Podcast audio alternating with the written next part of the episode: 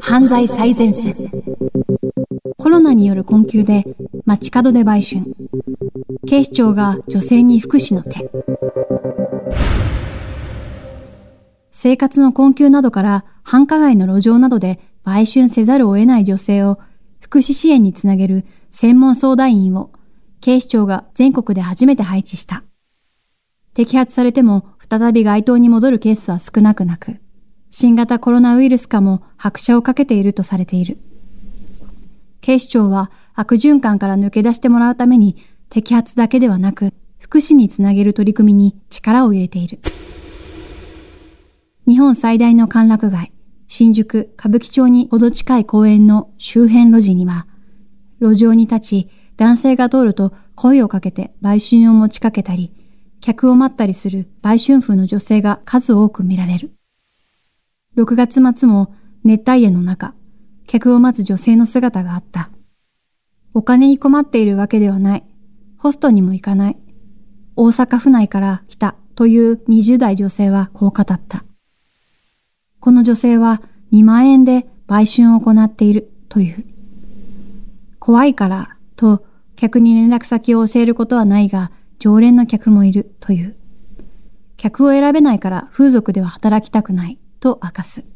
稼いだ金はネットカフェの宿泊費と複雑な家庭環境を沸かした上でお母さんに送ると語った。この地区では令和元年に延べ53人の女性が摘発された。動機は様々だが、経済的な困窮を抱えて街頭に立たざるを得ない女性もいる。新型コロナウイルス化以降は増加傾向にあるという。警視庁保安課は令和2年からこうした女性の公正支援を行ってきた。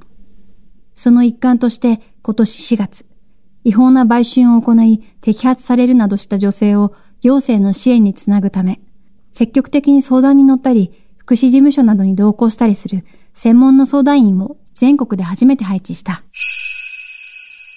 初代相談員に抜擢されたのは、保安課で14年間にわたり売春捜査に携わり、3月に定年退職して再任用された60歳の非常勤の女性相談員だ。主な活動内容は、摘発された女性たちと行政の支援との橋渡し役になることだ。相談員は本音を聞くことは難しいが、警察官という立場ではなく、身構えることのないように心がけていると話す。支援を拒絶する女性もいるが、支援を受けられるということを知ってほしいと話す。すでにこれまで7人を福祉につなげている。生活困窮がゆえに性的搾取を受けている女性は潜在している。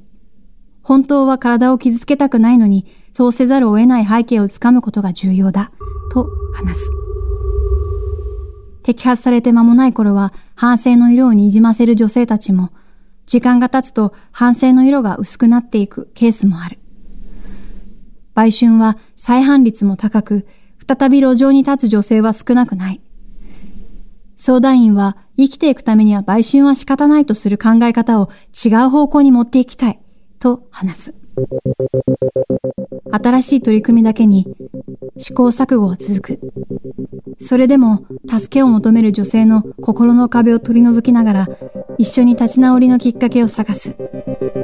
行政機関と連携を強化していくことが大切。女性たちの心のどこかに引っかかる存在になりたい。相談員は力を込めた。